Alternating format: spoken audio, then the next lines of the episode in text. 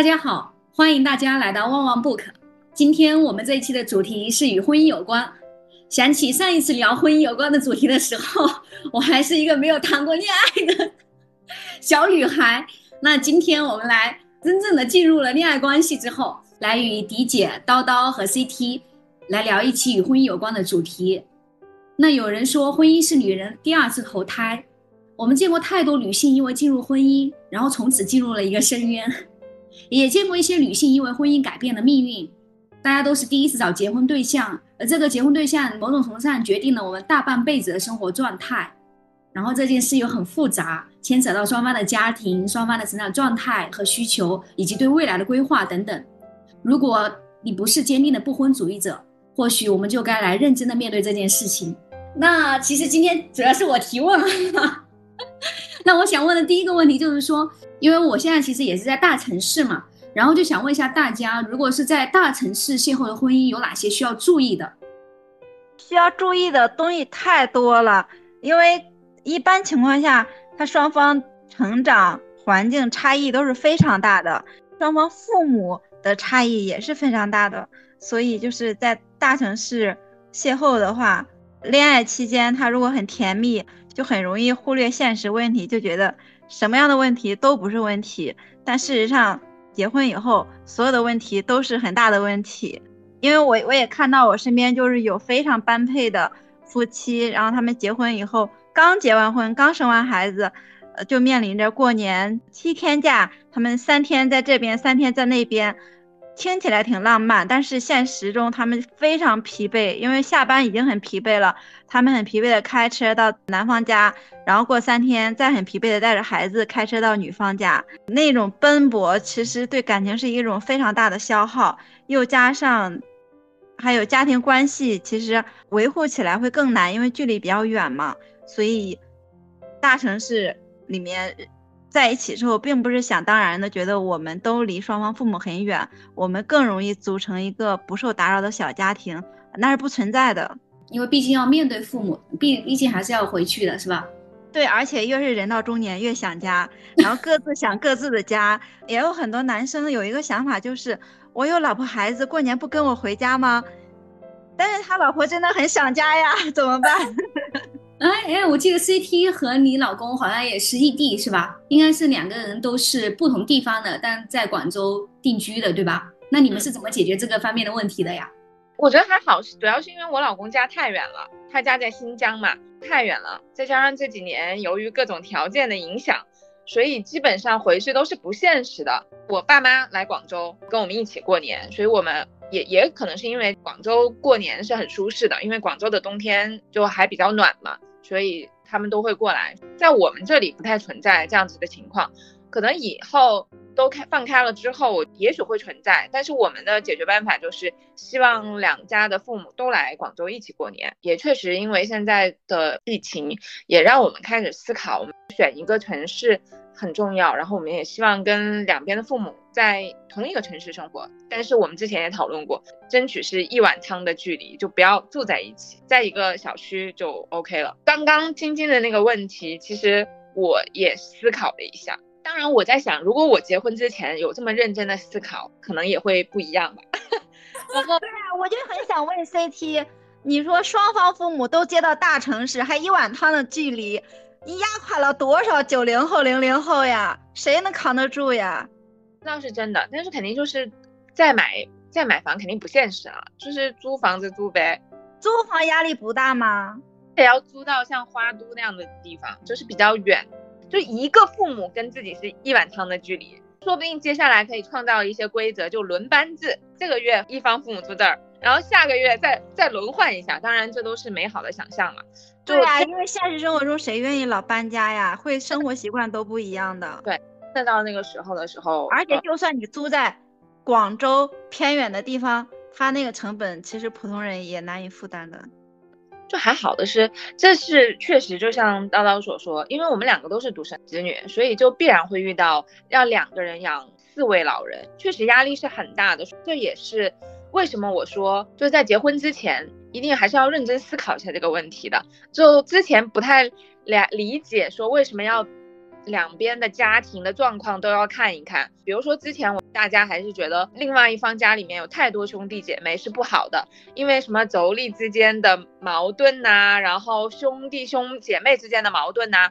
但我觉得现在大于大家对于这个是有变化的，可能大家就觉得有兄弟姐妹是好的，因为每一个人对于养双方老人的压力就没那么大了。这些其实都是有变化的，因为我结婚时间都比你们要长很多，所以我已经度过了很多很多个假期呀、春节呀。其实这个不是一个很大的问题，就是爱的啊。你知道为什么吗？可能你们结婚在一开始的几年，你们会觉得啊，春节到底来这一家过还是来去那一家过，啊，好像是个问题。但是你们等结婚过了几年之后，大家就是春节各过各的呀。你像我，我每年都跟我的父母一起过，然后我老公会跟他的父母一起过，而且彼此这个决定是完全不会影响彼此之间的感情的。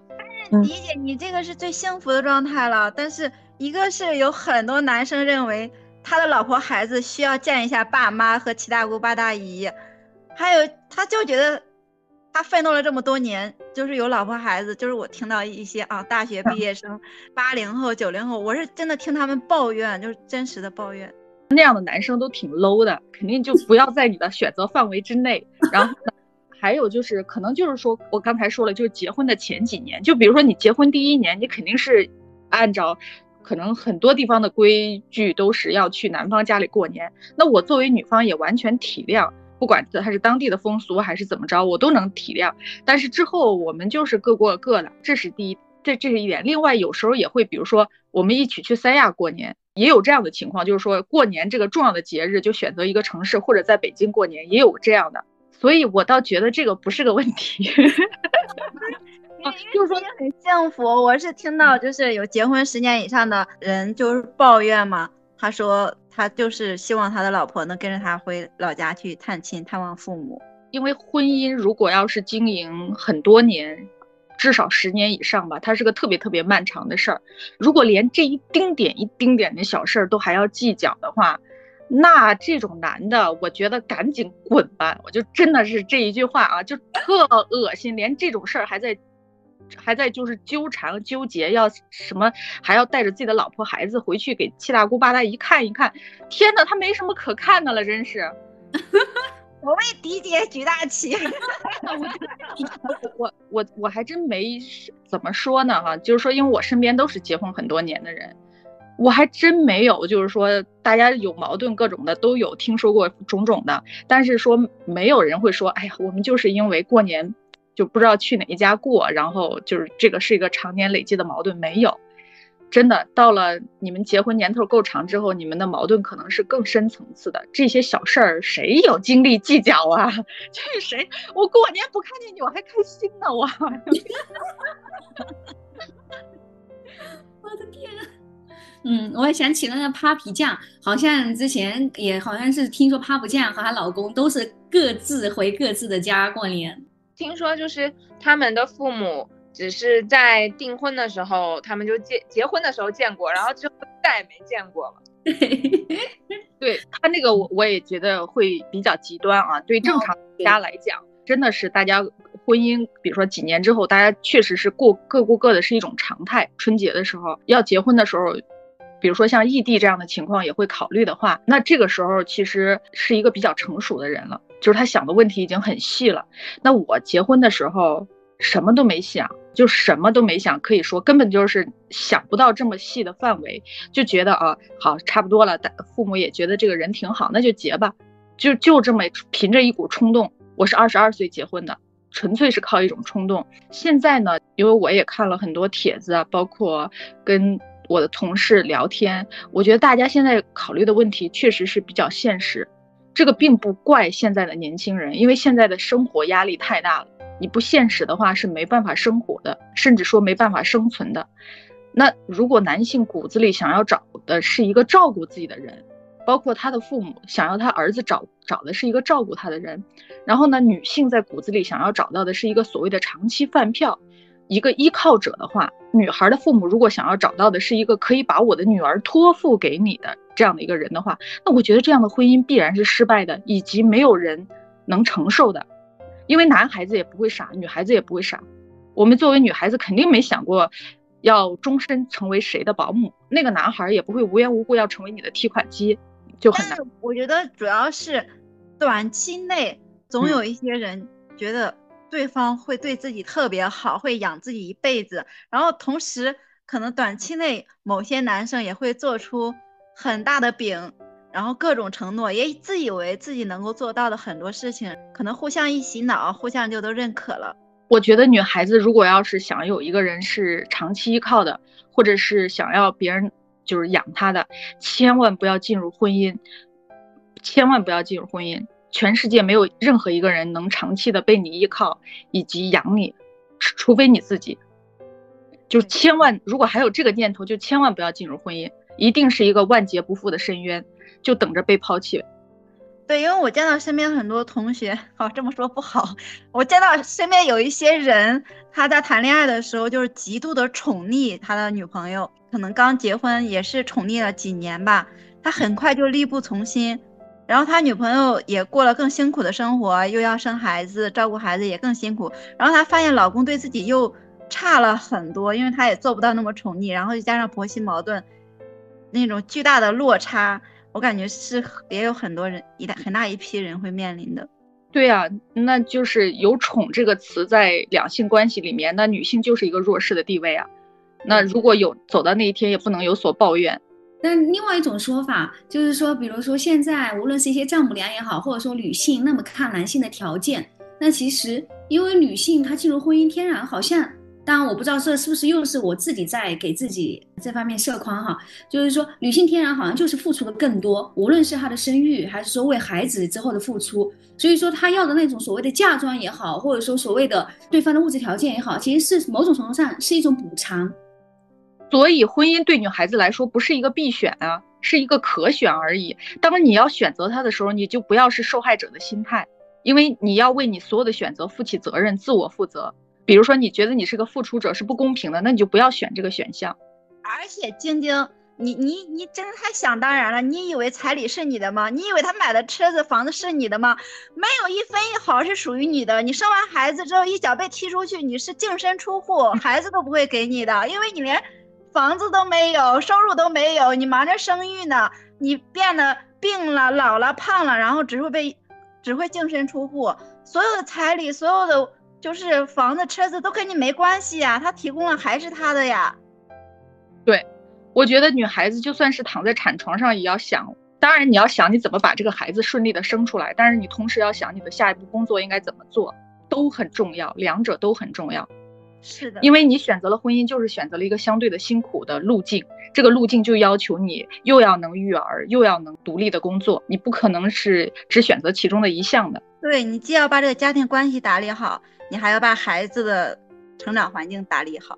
对，其实我觉得现在大城市的婚姻有两种类型应该警惕的，一种类型就是日本有一个很流行的叫婚活族，然后前段时间很火的就是 Papi 酱的一个视频，就是找相亲和找男女朋友、找另外一半，就像找工作一样，然后有很多人是以在找工作的态度和决心，还有那个执行的规划去找结婚的对象。我刚刚开始听到这一个婚活族的时候，我还挺佩服的，哇，好厉害，还还蛮有执行力的。但后来你细想想，你就会觉得其实也挺悲哀的，就是太理性了。说实话，可能一个女生这这样子去选择，也许就是选择一个一个长期依靠的饭票，或者长期依靠的一个公司，要入职一家公司，并且这家公司旱涝保收，不会有太大的问题，然后可以一直在这个公司到老，挺可怕的。我觉得很多大城市。不仅仅是女生，男生也是这样啊。男生就会对标找一些最好的条件，他们觉得，比如说，呃，是老师，会做饭这样子的一系列的条件，就希望一直可以圈养着这个女生。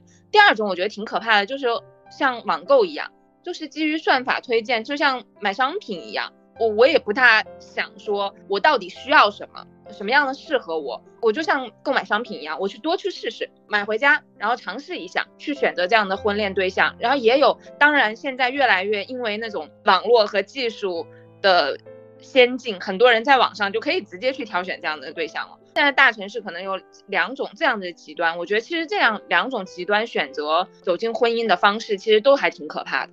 是的，是的，我我之前也看到，就是有的人写的文章，就是他为了找对象，他做的那个 Excel 表格密密麻麻，然后每一步，然后想要的需求，然后每一项列出来。对，但是我的第一反应确实也是很佩服，我觉得天呐，这也太强大了。对，虽然这个可能也能找到一个合适的对象，但我感觉一切还是要以纯粹的感情为基础。你如果只是对标一个商品，其实感情本身就已经不纯粹了。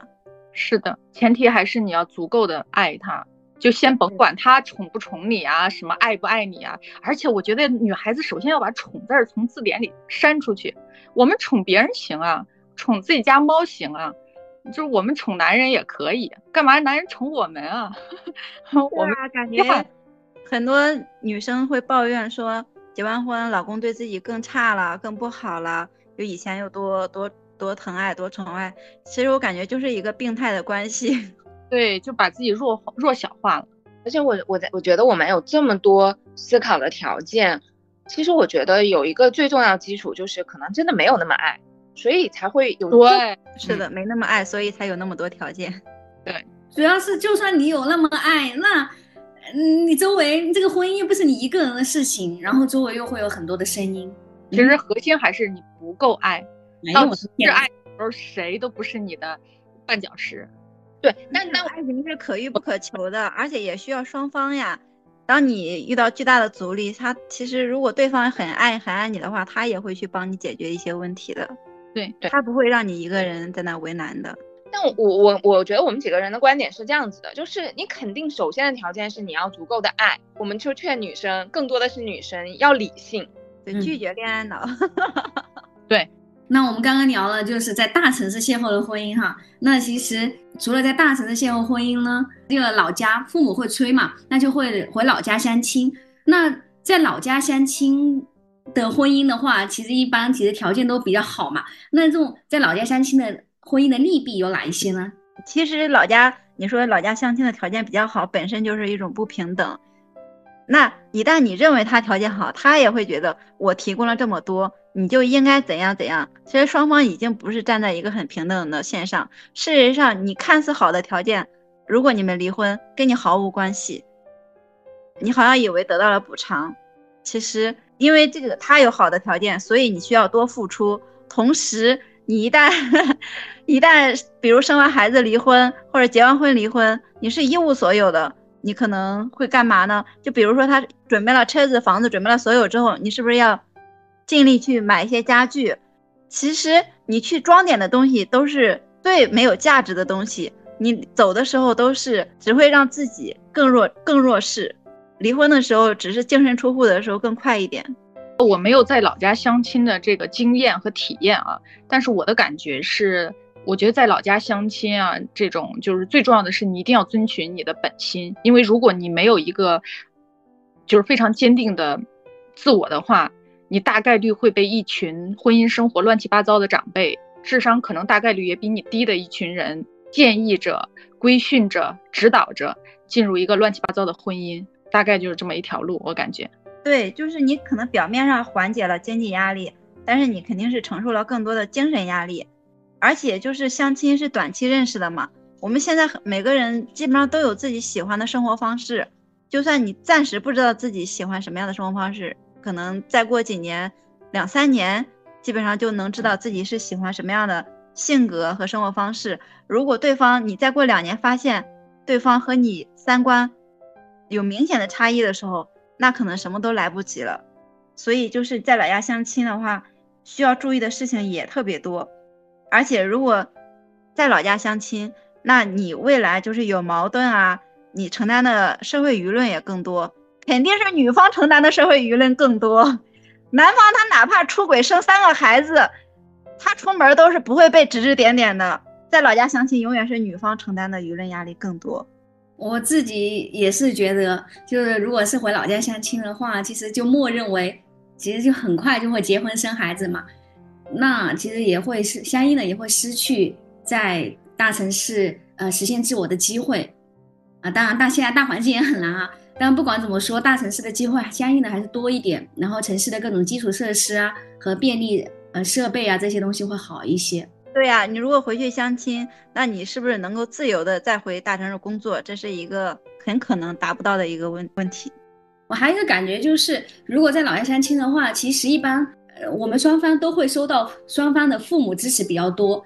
当然，其实之前迪姐有一个观念，我印象还蛮深的，就是说其实我们每个人都是呃茫茫大海的一叶扁舟上面的一个小人，其实每个人的力量都很单薄，有时候是需要。呃，所谓的家族的力量也好，或者说小家庭的保护也好，什么之类的。但我又感觉，如果在老家相亲的话，那一方面会得到呃双方父母的照顾和支持。你姐说的那个照顾是友好的、科学的、不求回报的照顾。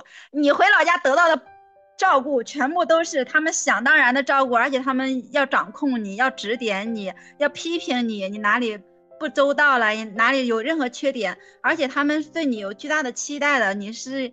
要帮他们养老啊，你要孝顺他们呀，和迪姐说的那种照顾完全不是一样的照顾。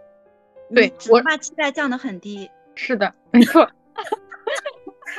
迪姐，你再补充两句。不是我，我我确实觉得，就是你在老家就是一群事业各方面能力都不如你的人在指导你啊。特别是很多女生，她的育儿观念。之前就是有一篇文章，公号文章很火，就讲的县城妈妈。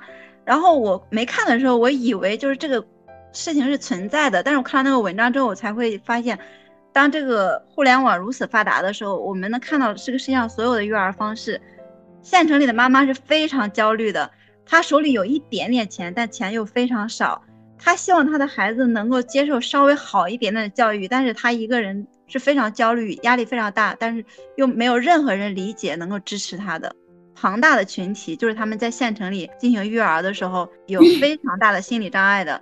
那可能就是说，这是每一个回老家相亲的人女生都要考虑的问题。你以为你没那么在意育儿的矛盾，事实上可能最后压垮你的都是这些矛盾。没有老家相亲的经验，我。就是刚刚大家说的弊端，我觉得肯定都是有的。我我能想到一点好处，所谓的好处就是，你不用再听你的父母和你家里面人唠叨，说你为什么找了这个人，因为他们介绍的人就是他们觉得嗯跟你的条件匹配的。我觉得这是唯一一点所谓的好处了。假设这个真的选的不好，某种程度上他们自己内心要承担一部分的责任。呃，他们不会自责的。对呀，如果对，如果你们婚后过不好的话，他觉得是你的能力的问题。这么好的人，你都没办法跟人幸福的共度一生一生。我我回老家的时候，一个大姨拉着我的手说：“你只要不饿肚子，就一定别离婚。” 看来我嗯想的太好。对对啊，我觉得唯一的好处就是两个人都想家的时候，可能不用那么疲惫，开车可能一个小时、两个小时能到，这是唯一唯一的好处。至于刚刚 CT 说的，哎，他他做了这个决定，他做这个决定，他既不会负责，同时他又该做下一个决定了。你一胎、二胎、三胎，他很多决定他都想做的，你给他一个机会做了一个决定，他就想要无数个机会做下面的决定。我身边有一个朋友，她是嗯我小学校长的女儿，她之前是在上海工作嘛，她其实谈了一个男朋友，谈了两三年了。我去年看她朋友圈，她我跟她聊才发现她已经结。已经回老家了，结婚了。对方的那个男生，我看那个照片，应该是比她大几岁，一看就那种，嗯，很有 做出一番事业了那个人的感觉。他天天在朋友圈晒的就是他们两个现在都在武汉工作，他的父母会经常来他的小家，比如说跟他做饭菜，做的很好吃，相当于给他们一些照顾吧。相当于他生孩子之后也能够比较近，能够照顾他嘛，岁月静好。岁对岁月静好的感觉，照片上面，对朋友圈里都是这样。你的朋友圈里不是岁月静好吗？哦，对。我的朋友圈每一张都很开心，但是我在想，妈的，不发的时候我都不开心，好吗？就是他他的幸福是要建立在很多条件下，肯定双方的经济条件它是相对平等的，不可能说全部依赖男生。如果全部依赖男生，就。就肯定面临着很多不平等，而且以及婆媳关系，她可能她面临婆呃婆婆婆的帮助，但这个世界上又温柔又体贴的婆婆有几个？不求回报的婆婆有几个，不来指指点点你的婆婆有几个，光大概的一想，她都是一地鸡毛。那这样说的话，那就都到大大都到大城市相亲好了。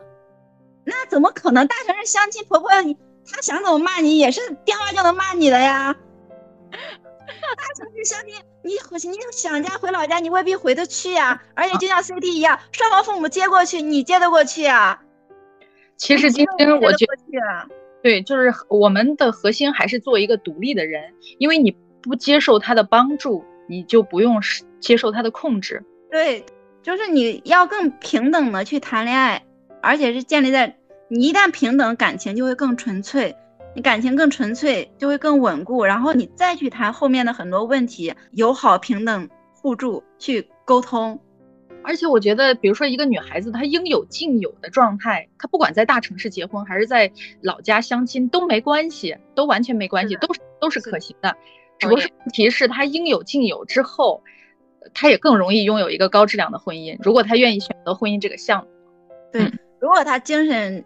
和物质都准备的很充分的话，那他无论是在老家还是在大城市，肯定都更容易建立高质量的婚姻。CT 还有没有什么想说的？嗯，好的。那嗯，那那还想问大家一个问题，就是比如说婚前恋爱如何不被带着走呢？你干嘛要带着走啊？自己走呗。哎呀，我的天呐！我们这是解构的 解构，没法聊了。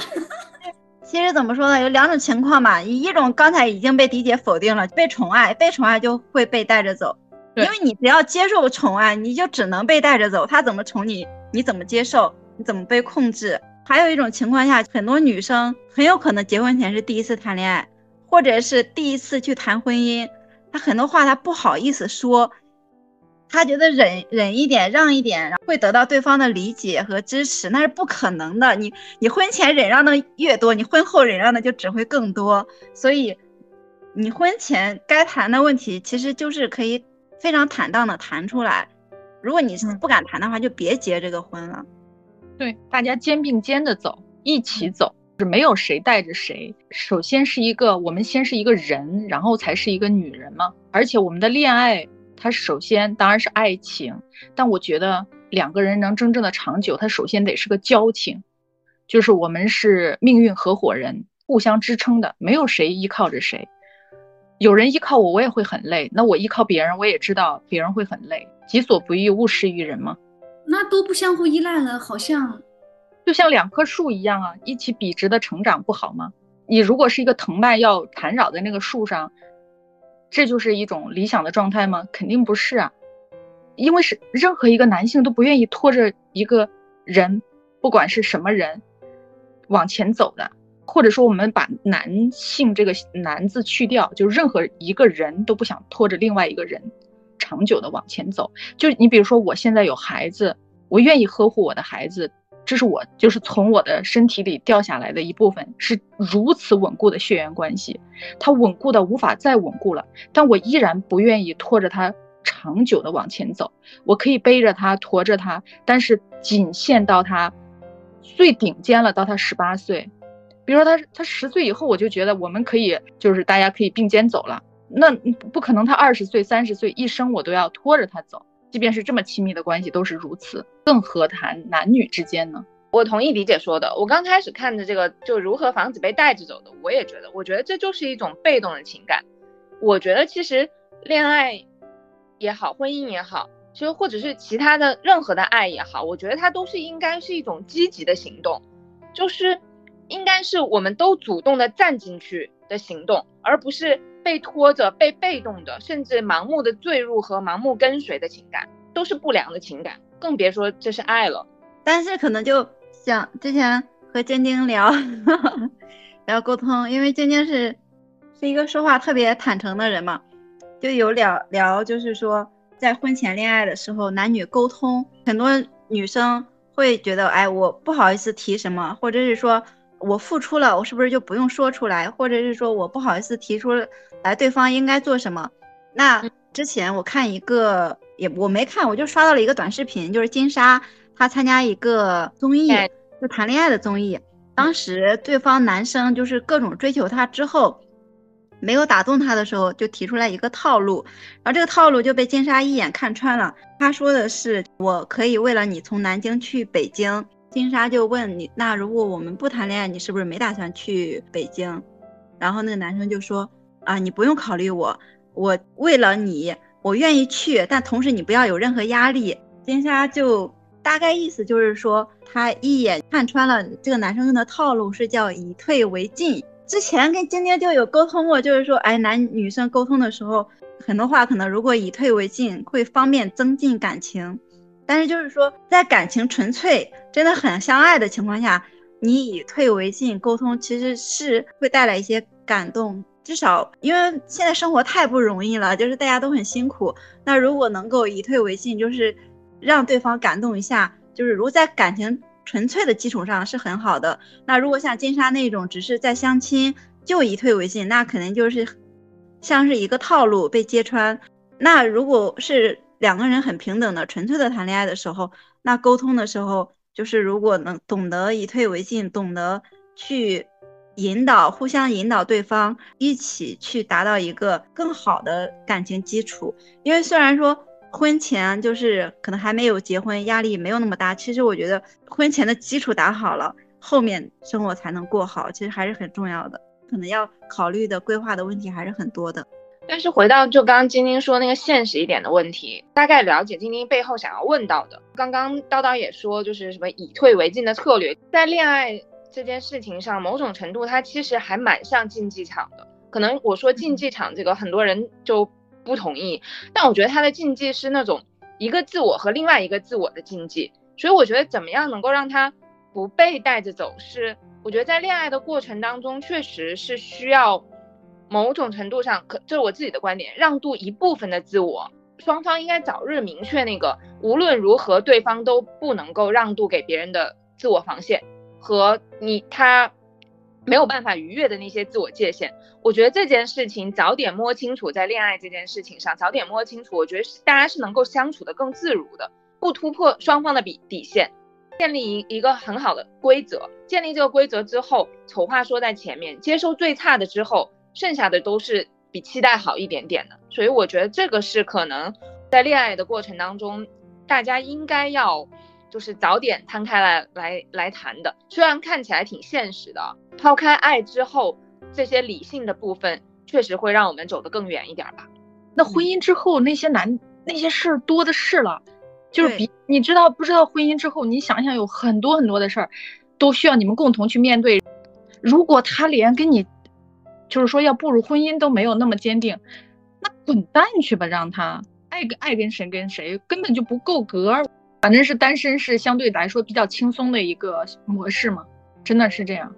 啊，婚姻和恋爱的不安全感怎么解决啊？就有时候好像就是会胡思乱想。我不知道是不是因为我自己哈，就比如说我有时候我爸爸出去买东西，他要是没有到那个点回来比较晚的话，我就会想啊，那怎么办啊？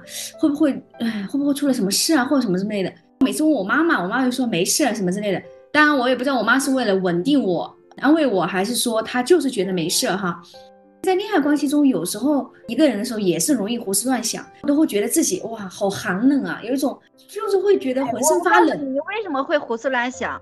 就是因为你过得不够惨、不够累、不够忙。你结完婚又忙又累，然后又痛苦的时候，你就没有时间胡思乱想，没有时间想安全感的问题了。这么高级的问题，我去。还有晶晶，就是如果在恋爱的时候，这个人就让你胡思乱想，你就赶紧把他 pass 掉。这是第一，第二，你的身体感觉到很冷，身体是很有智慧的，身体说这个人根本不适合你。那我又在想，是不是我自己比较，哎呀，我也搞不清楚了。你比较敏感，容易焦虑嘛？其实你这样的人呢，你结完婚只会更敏感，更容易焦虑，因为你你有付出精神，有说的不好听一点，有那么一点圣母心，其实婚后会淋漓尽致的牺牲给每一个人，那个时候等你牺牲完了。你再去后悔，就是说，哎，我怎么这么傻？我怎么不不爱好好爱一下我自己？也那时候已经晚了，你就来不及回头了，你就也没有时间想安全感了。而且我觉得晶晶，其实我觉得安全感这件事情并不是一个人建立的，安全感这件事情就是双方的，就是对当然，首先你呃，我觉得我们作为个体需安全感需要自己给自己，自己要充盈起来。但同时，我觉得在一对亲密关系里面，这不能不可能靠一个人的。我觉得另外一个人也应该要反思一下，为什么不能够给到你嗯连安全感？其实我觉得这是最低层次的一种感受了，你都给不到。我觉得这是双方都那个人要反思一下的，因为我觉得这是双方的信任的建立的问题。对，因为之前我看说宋朝的女性地位也慢慢高了嘛，她们准备嫁妆的时候都是准备从结婚一直到他们去世，所有的东西都准备好。当时我还不太理解，我后来又想，确实他准备好了，一个是他会生活的更有安全感，然后他父母也会更放心，他结完婚之后也更有底气，更平等。那其实你没有结婚，你需要思考的是你一个人从现在到你去世。方方面面的问题，你准备的越多越充足，你越有安全感。那如果你结婚，你就要和你的老公一起去准备，你和他和你可能两个孩子、三个孩子这一生需要的所有的东西。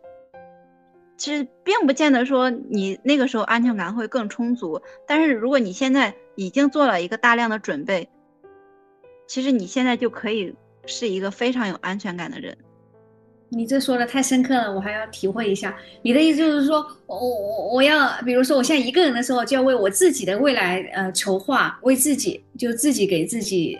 对啊，你未来你需要的所有的事情，你三十岁、四十岁、五十岁、六十岁，你需要需要用到的事情，或者是说你去规划你的工作、规划你的生活，以及你要承担的，比如你父母的养老问题，你方方面面都去做攻略，学着去承担。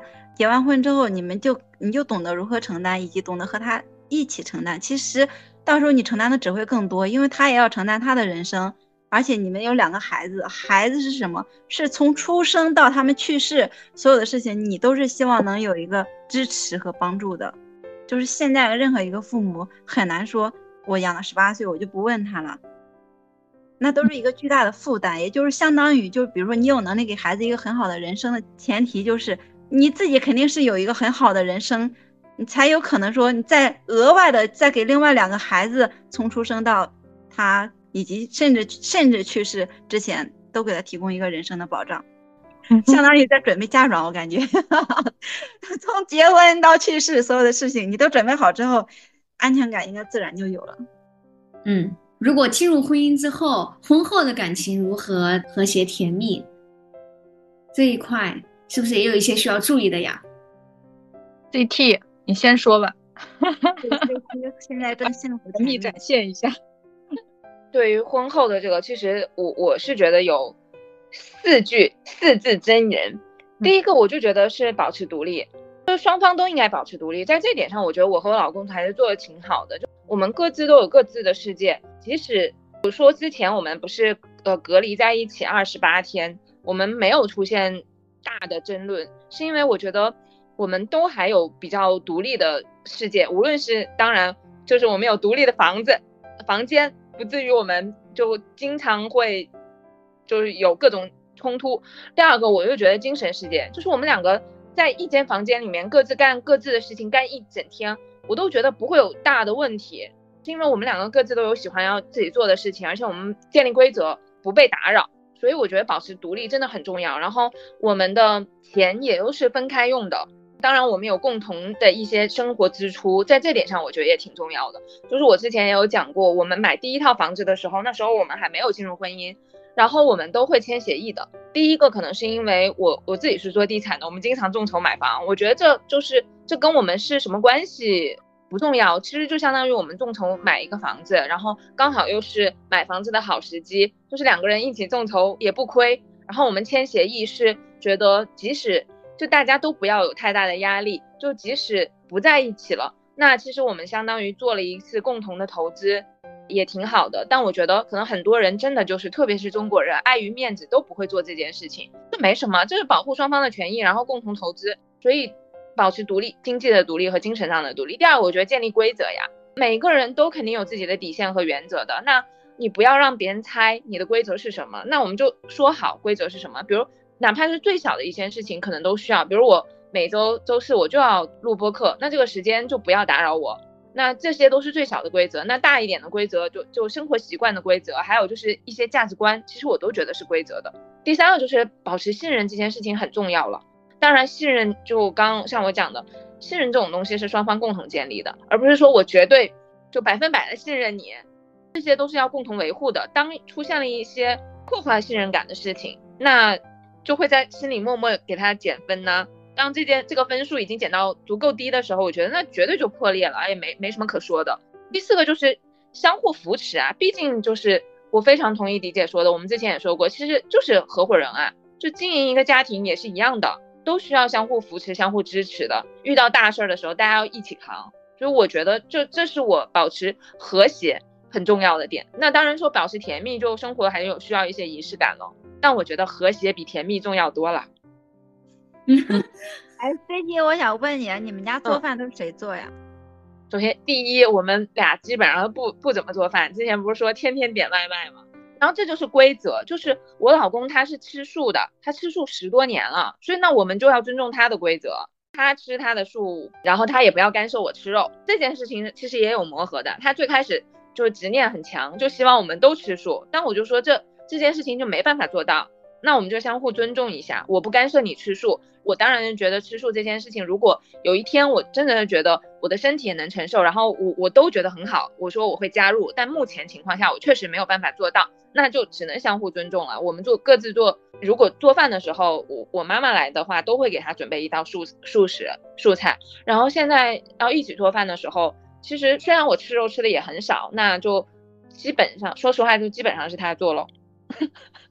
是不是你有一个好老公啊？然后我顺便再问下一个问题啊，你们如果有了孩子以后，是不是意味着一天要做三顿饭，甚至小孩可能要吃四顿五顿？当然，都确实我都没有认真想过这个问题。我觉得没有，就是因为在逃避这些细节了。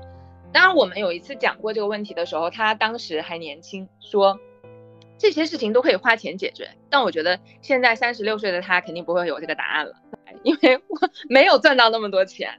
对，因为小孩的饭菜。现在大家都是希望能准备的更好吗？但有一点就是，CT 的父母和博士的父母好像都还比较年轻，我觉得应该他们会来帮照顾一下。对，尤其是我爸早期的时候。对我爸妈太太喜欢带孩子了，这 对对啊，那那还挺好的。然后还有一个问题啊，不相关的，嗯，博士他吃素的话，他瘦吗？不瘦，嗯，这也是我。好奇的问题，因为因为他吃素，他吃会吃很多，就是那些让他胖的，比如他喜欢喝饮料，比如他喜欢吃豆干儿，那那些都是油油炸的嘛。一下我就心理平衡了，我 虽然胖，但我可以吃肉。对啊，他他不是健康饮食，这是有差别的。我一下子就被安慰到了。好，我。对这个问题也有一个感受啊，就是其实我跟我老公在一起这么多年，我觉得我们两个都把自己的专业应用到了婚姻里面，概括就是用经济学的方法去经营婚姻，用文青的方式来表达感情。因为我老公是研究经济学的，其实我们两个都非常认同，婚姻就是一个家庭合伙，就是他带着他的资源和资本来到这个关系里面，我带着我的资源和资本，这个资本。和资源，包括我们双方的父母，包括我们的物质条件，包括我们的社会资源，进入到这个关系里面，他带着他的那些，那一定是两个人，虽然不一定说是强，但一定比一个人要强，因为你是一个资源的合并，这是一个基础。但是用文青的方式来表达感情，更多的去体谅他，然后体谅他也更多的体谅我，更多的表达对对方的辛苦的认可、感激，更多的看到他的付出。可能这两种硬的经营方式和软的表达方式结合在一起，我觉得婚姻就有可能长久吧。这是我们的底线，所以最终是一个合适嘛。如果你觉得合适就行，真的不用听我们任何一个人的。对对对对，我们这些讲的都只是题外话，当做参考。天呐，婚后的话，我其实涉及到很多家务，涉及到育儿，而且小孩儿。就是育儿观念，我发现现在不知道是不是我的错觉，我觉得这一代人的育儿观念是非常苛刻的。因为我见到很多女性跟她的婆婆说，你要把孩子的每一样都进行消毒，喝的水必须是进口的，用的纸必须是进口的，消完毒之后必须单独存放。他吃的每一顿饭要单独的锅里去做，然后他上的学要怎样怎样，他每天要上哪些早教课，虽然可能是不同程度的苛刻，但是这一代人的育儿观念真的大部分都和上一代有很大的差别。这这也是我觉得影响婚后感情的，就是一一个很大的矛盾，可能提前就去约定好尺度，然后去规划好。对，这其实刚刚聊的这个，恰好就聊到了如何避免育儿成为压垮婚姻的稻草哈。对对，我觉得 就只聊到了育儿，因为我觉得婚后其实很影影响感情的就是育儿，家务呀，还有和婆媳亲戚的这些关系啊。都提前去约定好，就之前有一个同事，她就提前和她老公就是婚前就有商量好，说如何赡养对方的父母，多长时间见一次，应该给多少钱，这些事情就是提前就约定好，然后也把底线都说出来。这样的话，其实如果底线说清楚了，其实婚后吵架的可能性也更低了。就比如说。去谁家过年这件事情，如果在婚前就很好的商量好，把底线说出来，把规则说出来，他婚后至少不至于有那么大的冲突和矛盾。还有就是感觉每个人都很不容易，CT 说的互相扶持，就像朋友之间嘛，朋友之间就说闺蜜之间都是盲目的支持，盲目的夸奖，因为太需要这个了，就是就就需要爱护啊，需要支持啊。其实感觉，呃，应该。婚后就是两个人可能也是需要一个非常彻底的支持，包容对方的缺点嘛，也不是盲目的，就是要很包容、很付出，但又不是盲目的包容、盲目的付出，就是触及底线的时候，赶紧就 当断就断。婚后也保持精神独立，然后物质独立，婚后的感情也会更纯粹。无论是婚前还是婚后，就纯粹的感情，都更容易和谐甜蜜吧。女性是不是比男性更难啊？好像对男性就默嗯，就是默认为只要搞事业嘛，然后女性就是我们又要自强又要独立的话，又要搞事业又要育儿，这个难度绝对是 double 的呀，绝对是指数级的呀。更怎么想都有，人家也有说你可以利用 女性思维偷懒呀，你比如。谈恋爱那一般肯定是男性，就是物物质支出他会多一点。还有就是婚后养家呀，之前还有一个笑话，怎么说？封建社会的传统，女性大门不出二门不迈，就在家里待着，然后所有的就是说养家养家的压力也是很大的嘛，然后全部都让男生扛起来。就是这个社会，就是说他是也是给了你很多便利的，为什么很多人？很多女生把婚姻当做退路呢。当自己啥都不想干的时候，她可以去结婚。结完婚之后，也可以不做家务，也可以不看孩子。你你可以选这条路，只是说这条路选了之后，你可能失去了更多的自我。你去拿你的灵魂去置换一个更躺平的人生。呃，但是有些人他就想要躺平啊。但是女生躺平的时候，肯定比男生躺平承受的舆论压力要小一点。女生如果在家里面。没有收入，在家里面看孩子，虽然说可能地位不稳，但是跟一个男生在家里面看孩子没有收入相比较，他承受的舆论压力还是小一点的。就是感觉女性也有那么一点优势吧。非常赞同叨叨说，这个社会对男性和女性都有刻板印象，并不是说只有对女性有刻板印象，男生其实他承受的压力也很大。婚后，你说女性她又要育儿，又要做家务，又要去工作，保持独立有经济收入，是不是难难度系数更高？我觉得相对是的。但是呢，好的一点就是说，我们从非常现实的角度来讲，其实现在的所所谓的家务啊，大部分真的是智能家居都能帮你解决很大一部分。但是育儿是没有办法有什么家居产品能帮你解决的，你只能说可能，呃，能帮你分担的就是所谓的月嫂和你的父母。和对方的父母，以及他也要付出相应的时间工作，永远不要丢掉这个部分。你可以丢掉家务，甚至可以丢掉育儿，但永远不要丢掉工作，不要丢掉经济独立这一部分。这是你们，你还能拥有婚姻的一个底层的基础。是的，之前就是我有见到很多妈妈，就是她挣的收入还和一个保姆的收入是一样的，或者低于她当地的保姆的收入的，但是她还是。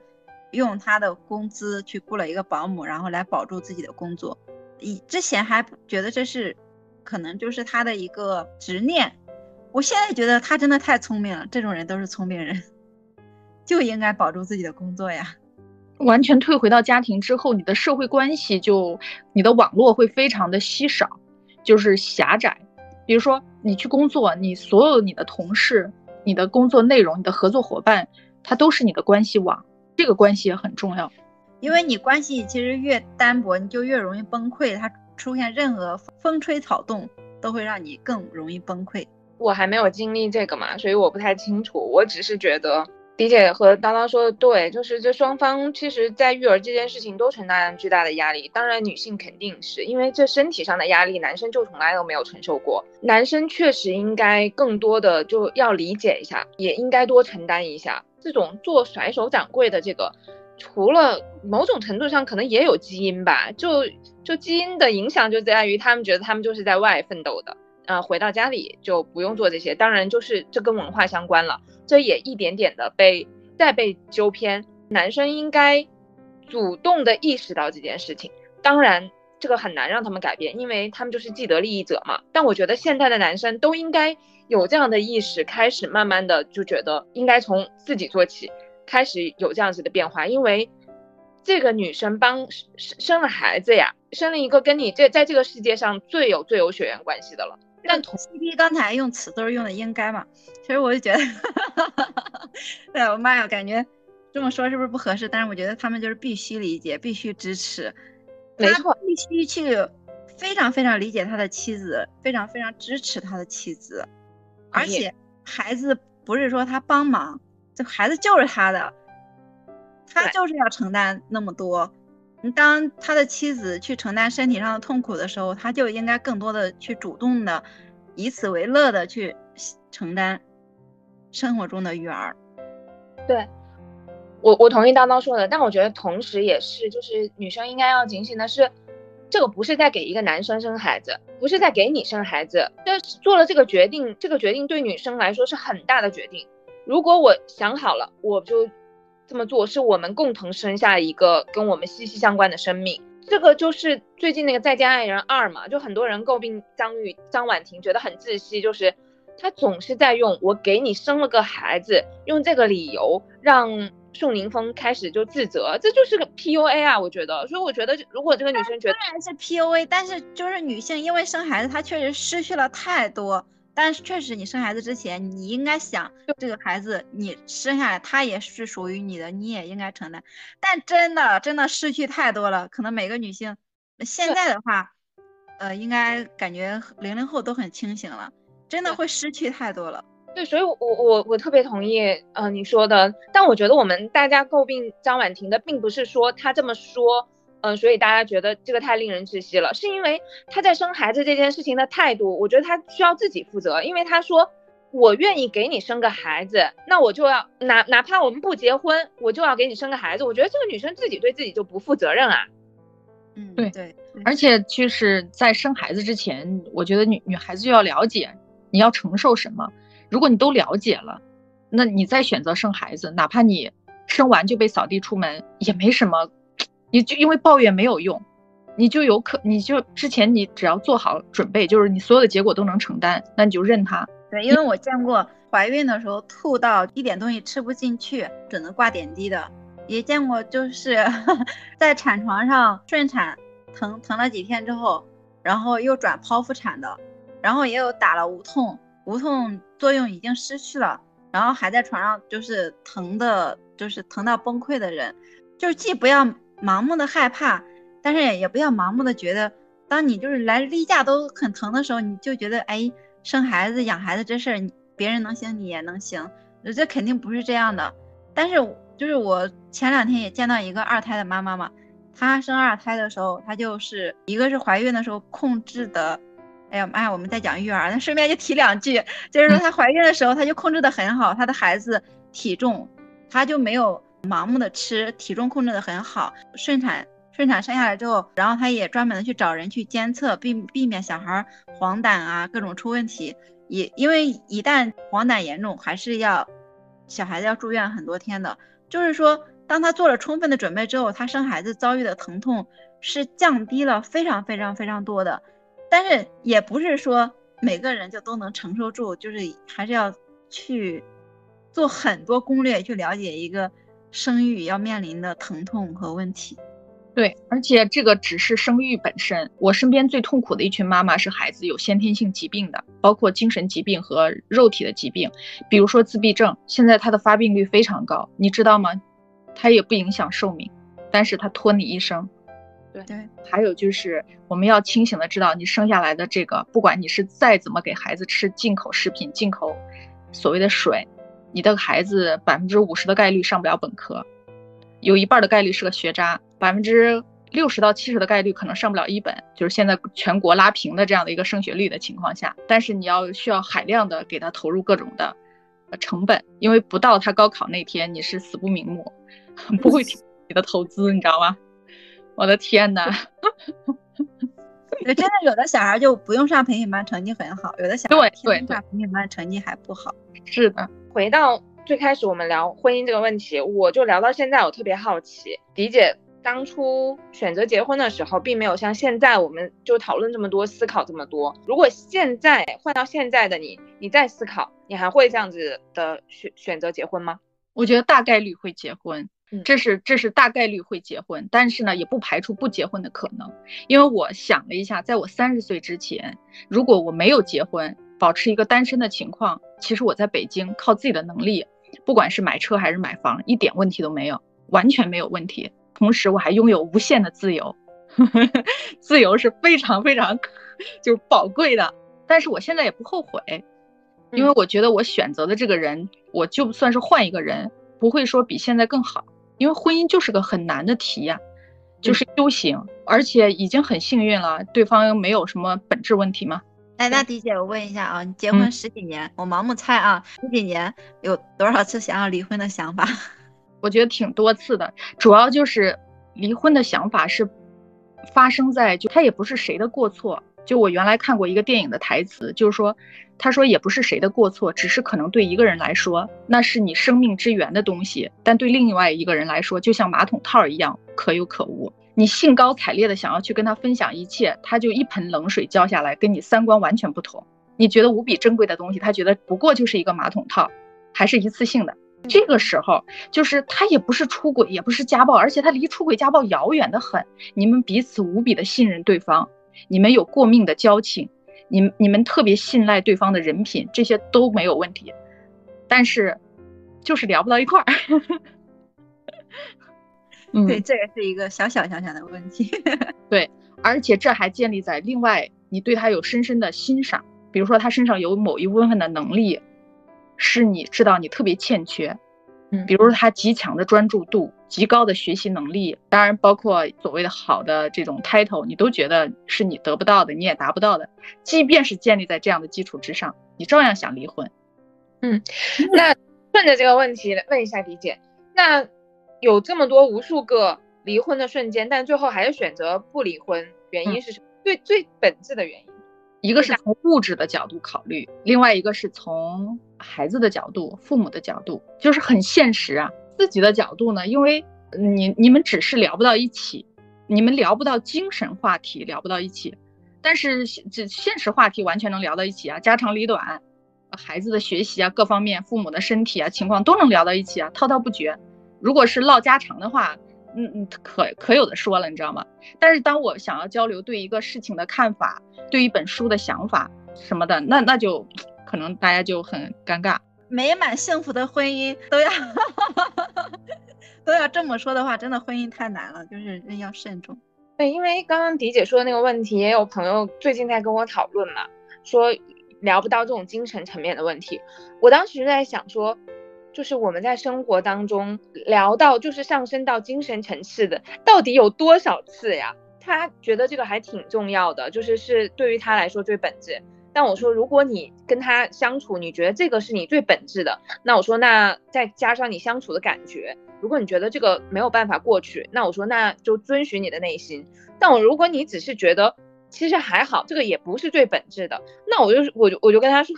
我说真的，你你们在一起生活聊到这些事情上，可能很少很少，只是有有那那一些时刻让你会觉得孤独，精神上的孤独，但是这种瞬间不会特别多。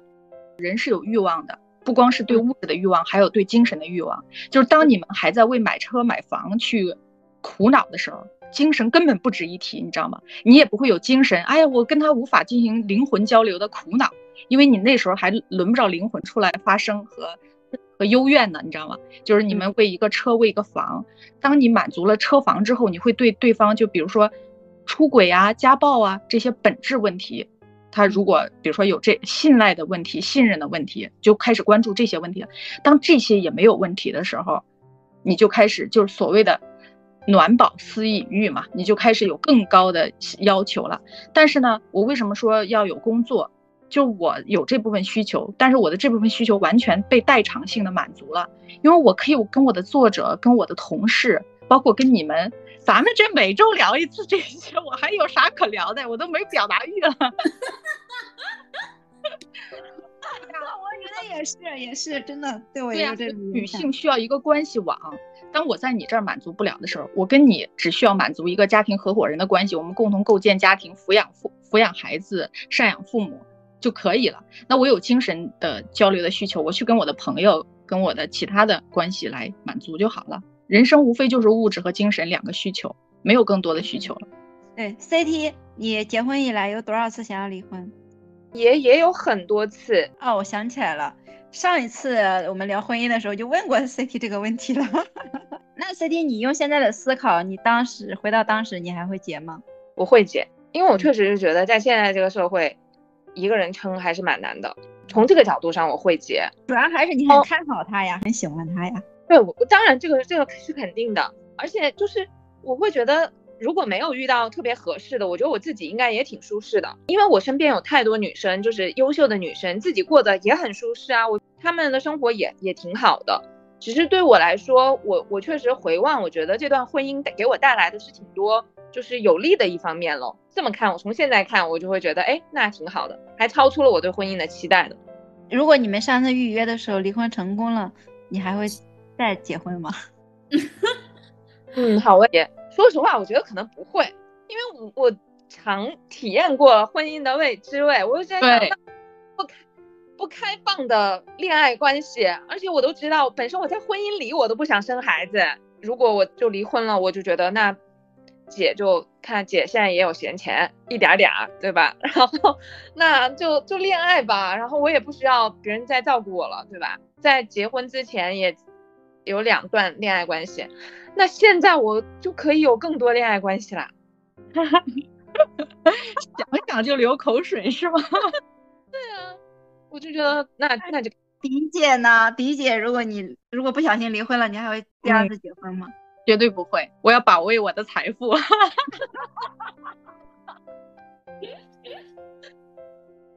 不能让人分走一半。对，这个有婚前协议呀。主要是结婚这道菜你已经品尝过了，我吃过鱼香肉丝了，我还干嘛再去吃一盘子？我再吃点不好不好吗？是吧？说的好，你们俩说完，我就觉得 我的人生充满希望。对，因为你可以再去吃剁椒鱼头。再去吃小什么小龙虾什么的啊，然后我们可能就一道菜，只是确实不同做法了。你可以吃不同食材。对啊，这种情况下，晶晶还是迫不及待的想要结婚，就想要一辈子吃那一道菜，一辈子听那一首歌。但是晶晶可能她吃完了，听完了，她再看山是不是山，看水不是水，再回到看山是山，看水是水，那个滋味是不一样的，可能。嗯，对对，刚好。就是，我就会觉得我很开心。我听了 CT 和迪姐的答案，我非常开心。长期关系中，有时候就很容易淹没自己了，是吧？哈，那如何找回自己呢？就是说，因为自己才是最重要的嘛。关于这个，大家是怎么看的呢？我觉得失去自己就失去一切了，所有的人都不会尊重你，你的老公不会尊重你，你的孩子也不会尊重你，你的父母也不会尊重你。所以，我是在我进入婚姻的第一天，我就有一个。就是死死的像紧箍咒一样的东西，就是提醒我一定要独立。所谓的自己，就是指独立的自己。你有你的精神空间，你有你的物质收入。我真的在产床上，我都在想我的工作，就不知道为什么。而且我现在到了这个年龄，非常非常的庆幸，我从来没有放弃我的工作和我对所谓的事业的追求。对啊，就不要不用找回，他从来都不能失去。你只要失去一天，所有的人都瞧不起你。最可怕的是你的孩子瞧不起你。是的，是的，因为因为因为迪姐是生孩子的时候就想工作了。其实我我是 我是养了两年孩子再去工作的。当时不懂嘛，当时就以为呃顾不过来呀。那可能找保姆的话，我夸别人聪明，其实我就是笨的那一个。当时就觉得那找保姆还不如我自己先照顾，我就照顾了两年。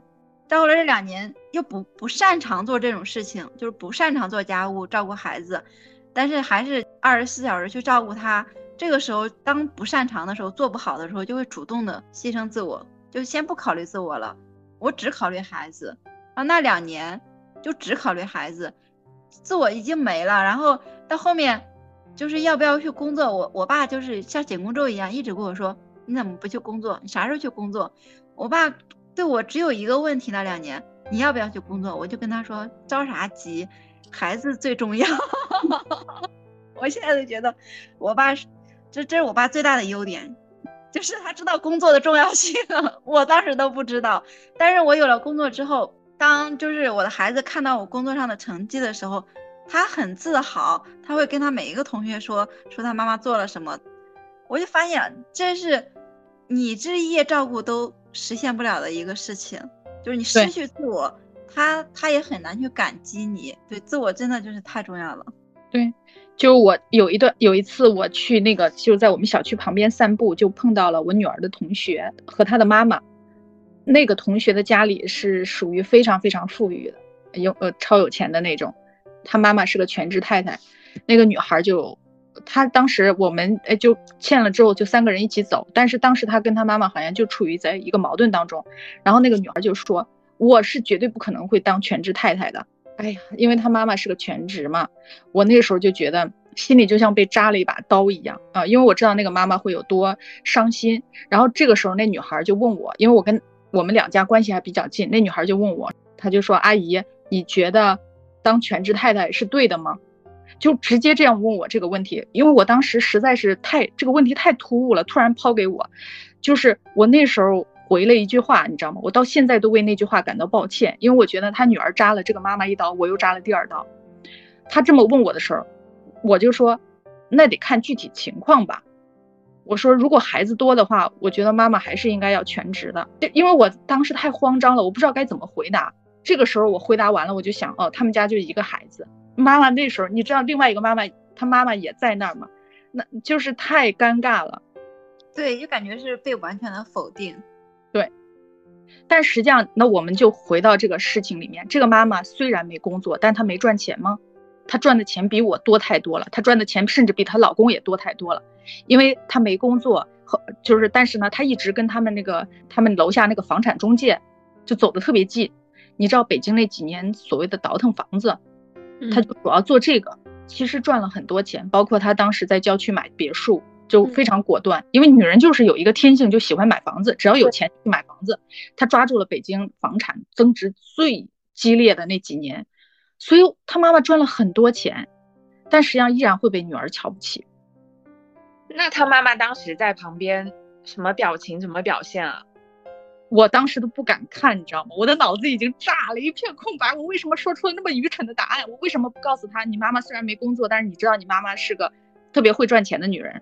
因为那个时候脑子短路，不会想那么多。其实当这个孩子他去这么问，以这个态度去问的时候，他就在漫长的过程中，他都有这种对不尊重，是不认可。对他不是说突然他不认可，他是一直他都有心里都在不认可。嗯，而且因为那个妈妈就是你知道，一个女人她是一个全职的时候，她会对孩子的管理和控制会非常多，因为她主要的精力和专注力都在这个孩子身上，那孩子就会很逆反。那 CT 对于长期关系中如何找回自我，你有什么想说的吗？首先，我非常同意刚刚迪姐说的那些，我就直接用那个上野千鹤子女士的一句话，我觉得非常对，就是能使你充盈、教你认识自己的是爱。而不是被爱，是预想而不是被预想。我觉得这句话金句刻在脑门里面。嗯，哎，把这句话发到咱们微信群里。我正在跟我女儿写信，我要把它写在上面。啊 那今天聊到这里，简简直就是意犹未尽。欢迎大家在节目下方留下大家对婚姻、爱情、亲密关系的看法和想法，也欢迎大家在各大平台搜索订阅我们的节目。在节目下方留言的小伙伴有机会赢得我们送出的经典畅销图书《学会爱》这本书。希望我们都能在爱中越来越丰盈，越来越自在，一起变得越来越好。拜拜，拜拜拜。